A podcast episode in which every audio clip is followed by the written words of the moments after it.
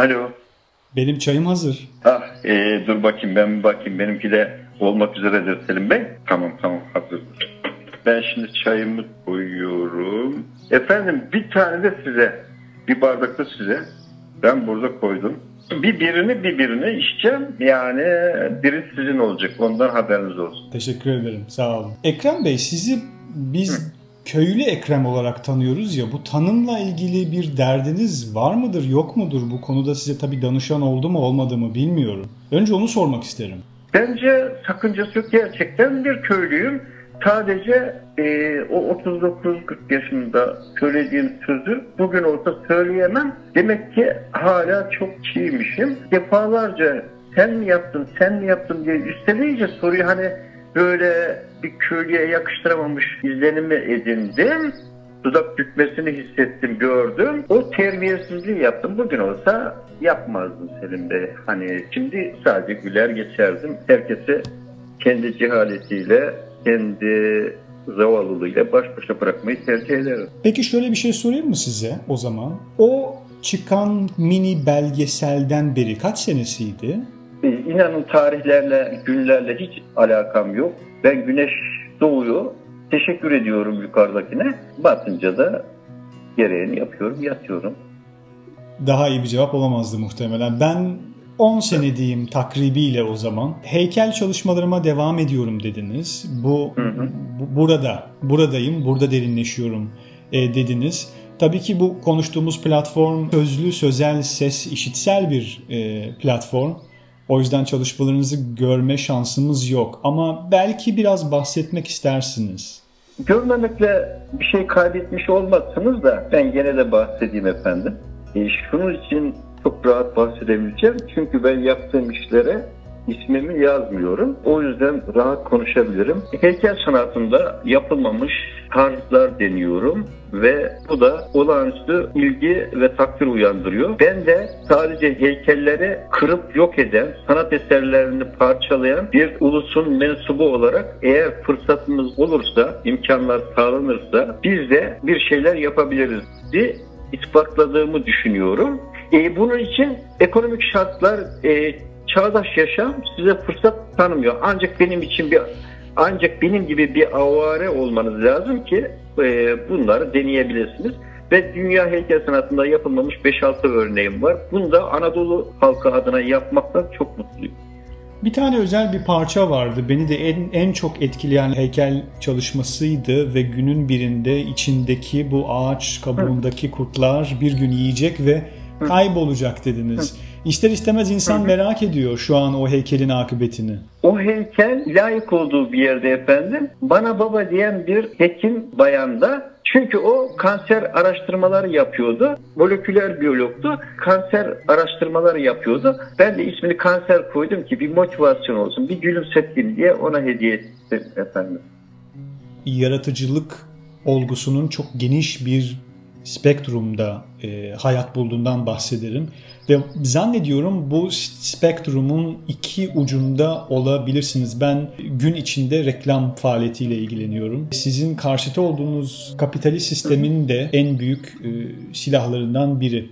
Şimdi yaratıcılığa buradan bakmak ilginç ama gerçekten bu bütün bu spektrumun iki ucunda duran ikimizi aynı düzleme koyma cüretinde bulunursam diyeyim bir noktada sizin tarafınızdan bakıldığında yaratıcılığa bakışınızı e, kendi kelimelerinizden duymayı çok isterdim aslında. O hepimizin içindeki bir cevher fakat onu o kadar güzel baskı altına alıyoruz ki sistem monoform, uniform bir insan tasarlıyor. Yani koşulsuz itaat eden, canhıraş çalışan ve kazancında hızla sisteme aktaran insan gerekiyor. Bu eğitim sistemiyle başlıyor. Mesela hiç kimsenin söyleyemeyeceği güzel bir sözü bir çocuktan duymuştum. Tanrı gökyüzünü boyarken başka rengi yok muymuş? Bunu hayatınız boyunca yeryüzündeki bütün yetişkinlerle, e, üniversiteyi bitirmiş herkesle konuşun hiçbirinden duyamayacaksınız efendim. İşte bu sistem bunu öldürüyor. Aslında herkesin içinde bu var. Fakat o sisteme boyun eğmez, etmek ya da özgürlük diye bir tercihte bulunursanız benim yaptığım gibi bir aptallık yapıp da e, o zaman o çocukluğunuz ölünceye kadar devam eder. O yaratıcılığı da bir başkası boyunduruk altına alamaz. Aslında hepimizin içinde olan bir şey fakat sistem hızla bastırıyor ben. Bir aslında yani doğru zikredemeyeceğim muhtemelen ama Picasso'nun söylediği bir sözü hatırlatmış oldunuz bana. Hani siz çocuklar gibi çizebilmek için bir ömür harcadım diyordu. Hakikaten o püritanlığa, o öğrenilmişliği geride bırakma yetisine sahip olmak bazen uzun uzun uzun yıllar alıyor. Hakikaten eğitim sistemiyle farklı kalıplara dökülüyoruz ve aslında güzelliklerimiz de belki o köşelerimiz olabilir. Kesinlikle katılıyorum Selim Bey. Bakın hiçbir çocuğun çizdiği resmi ben artık çizemem. Çünkü ben bir kalıp içine sokulmuşum. Bir yöne yönlendirilmişim.